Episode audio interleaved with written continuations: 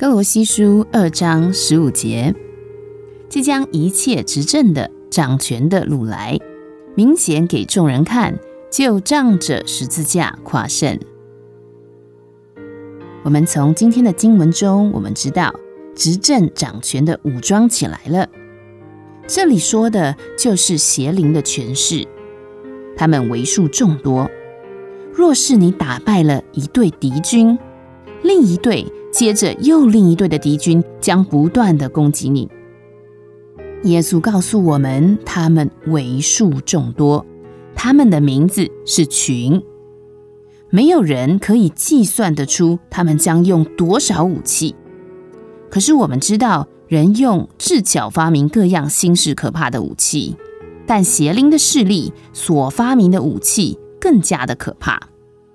当邪灵向一个罪人开火攻击时，没有人能防守得住。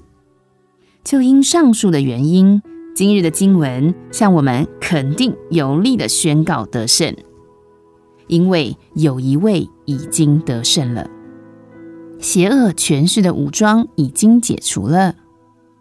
主借着十字架胜过了一切的黑暗权势。如果你站在主耶稣这一边，这胜利也就是你的。哥罗西书二章十五节，即将一切执政的、掌权的掳来，明显给众人看，就仗着十字架夸胜。